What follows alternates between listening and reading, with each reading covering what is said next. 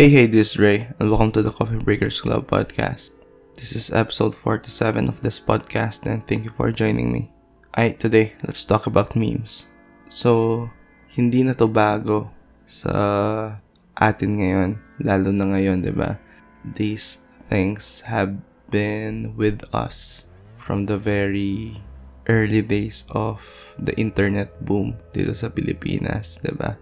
So let's say early 2000 at the earliest, no? And and up to a point now na this is just the normal, kumbaga. And and just to provide a definition, no, of this so-called memes. Ayun pala ang proper pronunciation nito according to the mass majority is memes. So, hindi siya meme or mimi, di ba? Which is, ano, parang nung una, nung hindi pa masyadong kalat, no? Nung early 2000s nga. Or nung unang nauso to, yung, yung basa nito ng karamihan is meme. parang ano lang to eh, parang yung sa GIF, 'di ba? Yung pronunciation ng iba is GIF yung iba naman, GIF, diba? So, after a long time, nagkaroon na ng, ng kasunduan na memes na lang yung, ano, yung proper pronunciation nito. And, yun nga, the definition is any element of a culture or system of behavior that may be considered to be passed from one individual to another by non-organic means, especially imitation. It can be a humorous image, video, piece of text, etc. that is copied, often with slight variations and spread rapidly by internet users.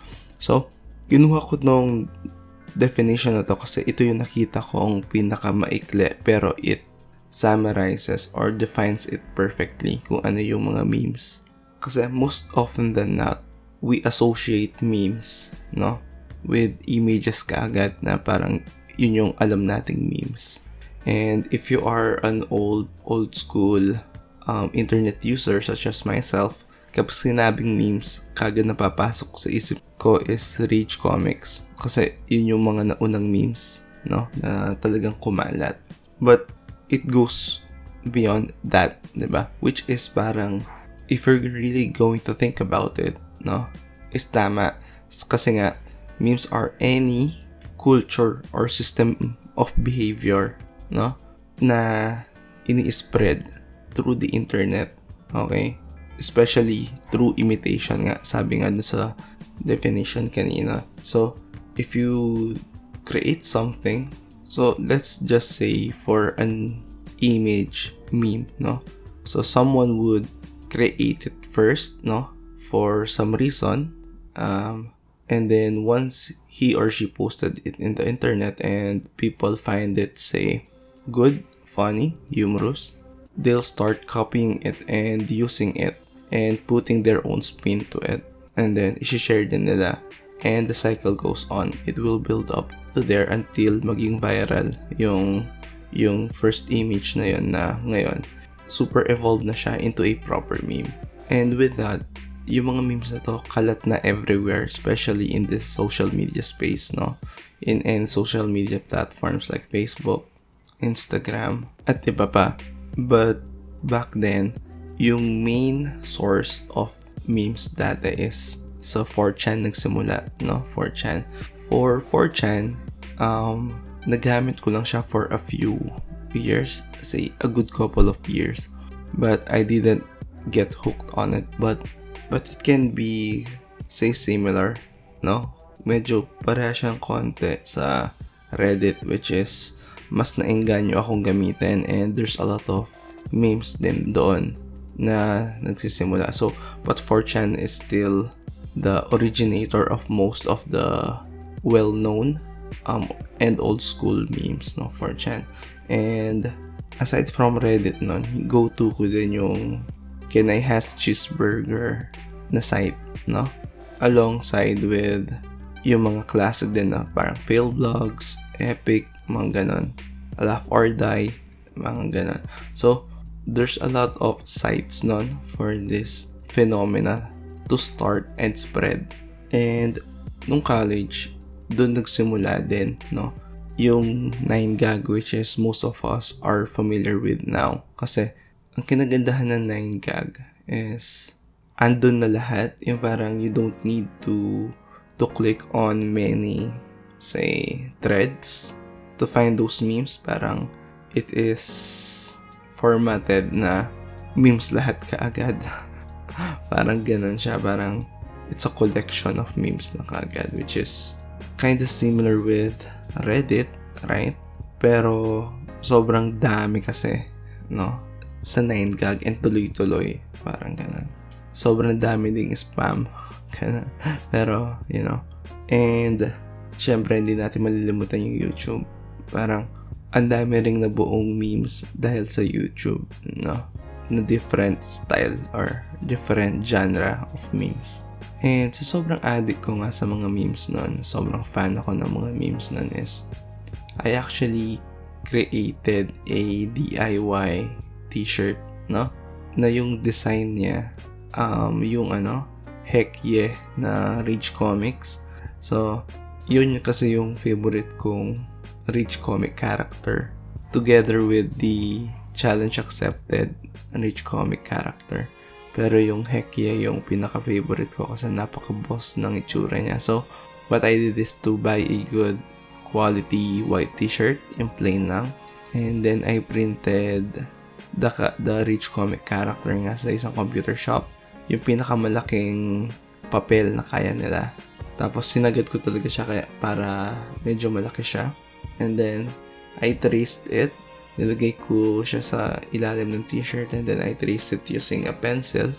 Tapos gamit yung paint na binili ko sa National Bookstore na pang t-shirt, no? Pang t-shirt making is tinrawing ko siya by hand. Pero syempre, tinrace ko kasi for it to to work, no? Kailangan kuhang-kuha mo siya, no? Though yes, uh, parang ano lang siya, parang stick figure lang siya, pero kailangan mo makuha every detail, every lalong-lalo na yung ano proportions para alam na siya yon parang ganun then yeah it turned out well and I wore it during college so if you have lived as long as me parang nakita mo yung boom talaga ng ng mga memes na to during their infancy until ngayon na sobrang varied na or sobrang dami na ng mga memes na to. Which is cool kasi in any subculture or culture sa internet, meron specific memes na nagre-represent sa kanila. Parang ganun. In any situation, in any type of humor that you have, merong meme para sa'yo. Parang ganun. It makes communication no, easier sometimes. No? And yung di matatawarang entertainment, no? Yung aliw na, na binibigay ng mga memes na to sa atin. So with that, um, gusto ko lang ano, parang bigyan ng highlight yung mga old school or very influential memes for every category, You no? Parang ano lang to, Meme Hall of Fame, parang ganun. Presented by me. Pero yeah, So, as I've said, there's a lot of categories and hindi lang images and hindi lang videos yung mga memes, diba? So, there's still a lot more. So, with that, I'll try to cover as much as I can with this episode and then and then we'll go from there. So, una is yung mga images or comics category. Yung mga sikat dito is unang-una yung pinaka old school na demotivation no? Yung mga demotivation posters is ito yung mga ano, yung merong scenery, ganyan, na picture, and then sa baba, merong parang demotivation quote or idea or text sa baba na na nakakatawa, na minsan ironic, ganyan, ganyan. Um, sa ngayon, medyo wala nang gumagawa ng mga demotivation posters, pero back then, isa to sa mga pinakasikat talaga na I actually did several, no? and posted them on the internet. So yeah. The second one is the Rich Comics nga. No? Yung mga troll face, me gusta, diba? At kung ano-ano pa. Sabi ko ito yung paborito ko ng memes dati. Na sinabing memes, ito kagad yung pumapasok sa isip ko. And it lost its, ano, tawag dito, popularity now. Pero meron pa rin paminsan-minsang sumusulpot which is nice. Yeah, yung Rich Comics. And then the last one na gusto kong bigyan ng highlight for this category is yung mga ano, advice animals na tinatawag, no? And tawag dito advice animals pero hindi lang mga animals yung mga ano, yung mga ginagamit na images, no? So dito yung ano yung mga so ito yung ano merong image ng animal or sabi ko kahit hindi animal, pwedeng tao yan. Tapos, meron silang background na may kulay ng mga solid colors and then merong specific na use para sa kanila. So, halimbawa, dito yung sad na bear, 'di ba? Yung penguin, yung yung palaka, 'di ba? Tapos kasama din dito sa mga advice animals si ano, yung epic queen na baby, si si Good Guy Greg, si Scumbag Steve, kanya, at kung sino-sino pa. All of those are considered or under the umbrella ng Advice Animals. Si Bad Luck Brian, ganyan, diba? So, yun yung mga yan. So, again, very old school. Second category is videos. And then for this one, ito yung medyo, ano, weird na category kasi there's a lot of of other category na medyo nagko-coincide sa videos kasi nasa video format din sila. Pero I guess pwede nating i-treat ito kung paano ginamit yung mga video, no? So una na dito yung ano, yung rickroll, no? Yung rickrolling. Basic idea is you put this music video no at the end of anything that you want to put it or a link of it no just to troll kung sino yung gusto mong i-troll. And then yeah, it's called Rickrolling. And yung kanta dito, yung ano, Never Gonna Give You Up by by Rick Astley, di ba? I don't know kung na-experience nyo to, kung na-rickroll ba kayo, but this is very early of the meme culture nun, na early 2000s talaga to. No? Or at least late siguro, mga 2007 to 2009, ganun. And then yung Harlem Shake, no? Harlem Shake na sobrang nauso, sobrang nag-viral itong Harlem Shake na to. It started by a YouTuber named Filthy Frank, no? which is I am a big fan of that eh. And yeah, the basic premise is after a bass drop, sumayaw ka lang ng ng parang baliw. parang nababaliw, parang gana na sobrang nauso na even Hollywood stars or professional athletes ginawa or ginagawa. And walang pinipili. Talagang halos lahat ginawa tong Harlem Shake na to. From high school students to politicians and anyone in between. Ginawa tong Harlem Shake na to. Next category is music. So, yung una ditong nilagay ko is Gangnam Style by Psy. Again, this is very, very popular back then. No? Na, I think nag-break out si Psy sa US nun dahil sa kantang to and dahil doon sa kasikatan niya due to its viral status, naging meme siya. Yung, yun yun eh. Yun yung para sa mga memes na anything that goes viral will inevitably be a meme so, sobrang creative ng mga tao, they'll find spin to it na maging meme siya.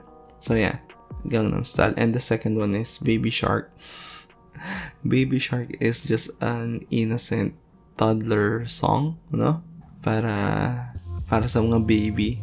Pero again, similar with Gangnam Style, dahil sa sobrang sikat siya, naging meme siya na hindi na lang siya pang baby.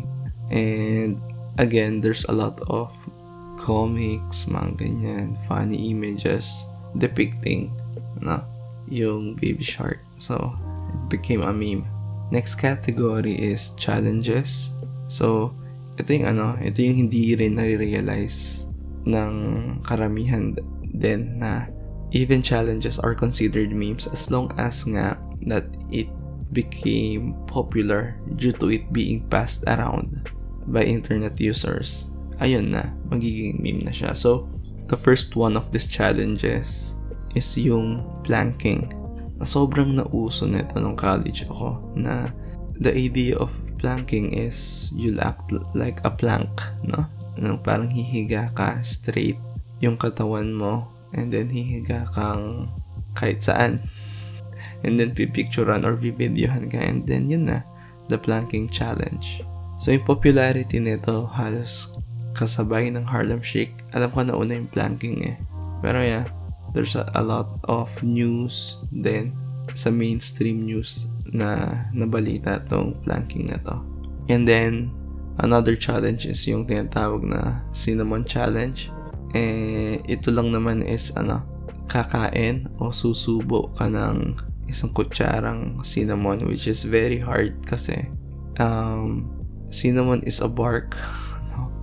Para siyang kahoy kapag hindi pa siya pulbo. So, imagine that susubo ka ng parang kahoy lang na or dust ng kahoy. So, hindi yun natutunaw no, sa bibig. So, sobrang hirap.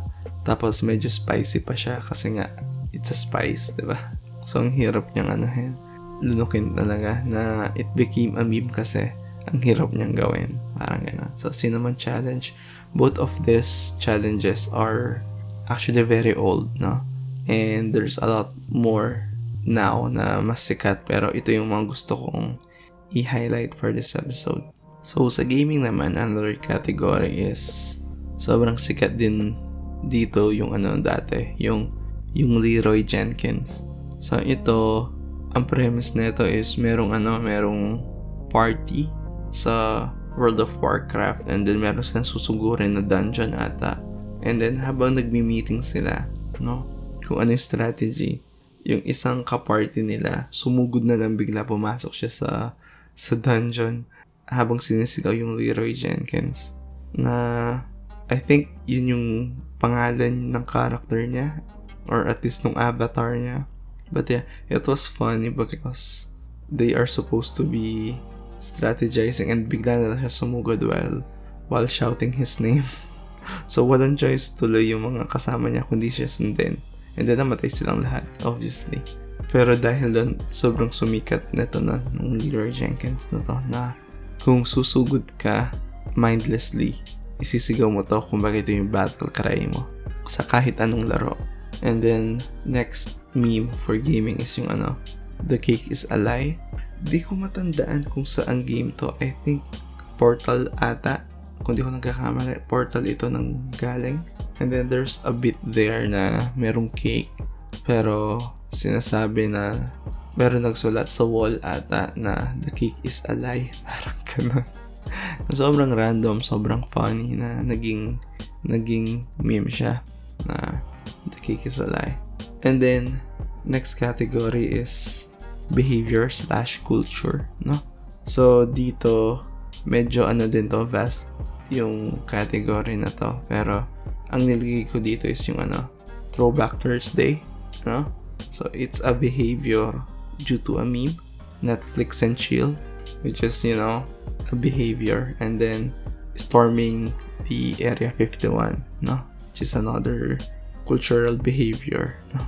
So, the last two are very recent. And then, yung nauna kong nabanggit na Throwback Thursday is very old pero hanggang ngayon ginagawa. And then, the last category I have is is actually miscellaneous or websites. No? Unang-una na dito yung fail blogs. Parang, nag-start ata yung fail blogs dati na parang ano lang siya. America's most funny videos, parang ganun, but it's a collection of people failing that are car- captured in in film, no? or in video. Tapos, ayun. Pero, dahil sa site na to, ang daming nabuong mga memes din. And then, pangalawa, yung chucknorrisfacts.com. Ito lang is yung ano, mga funny or satire facts about Chuck Norris, which is a action star sa Hollywood, no?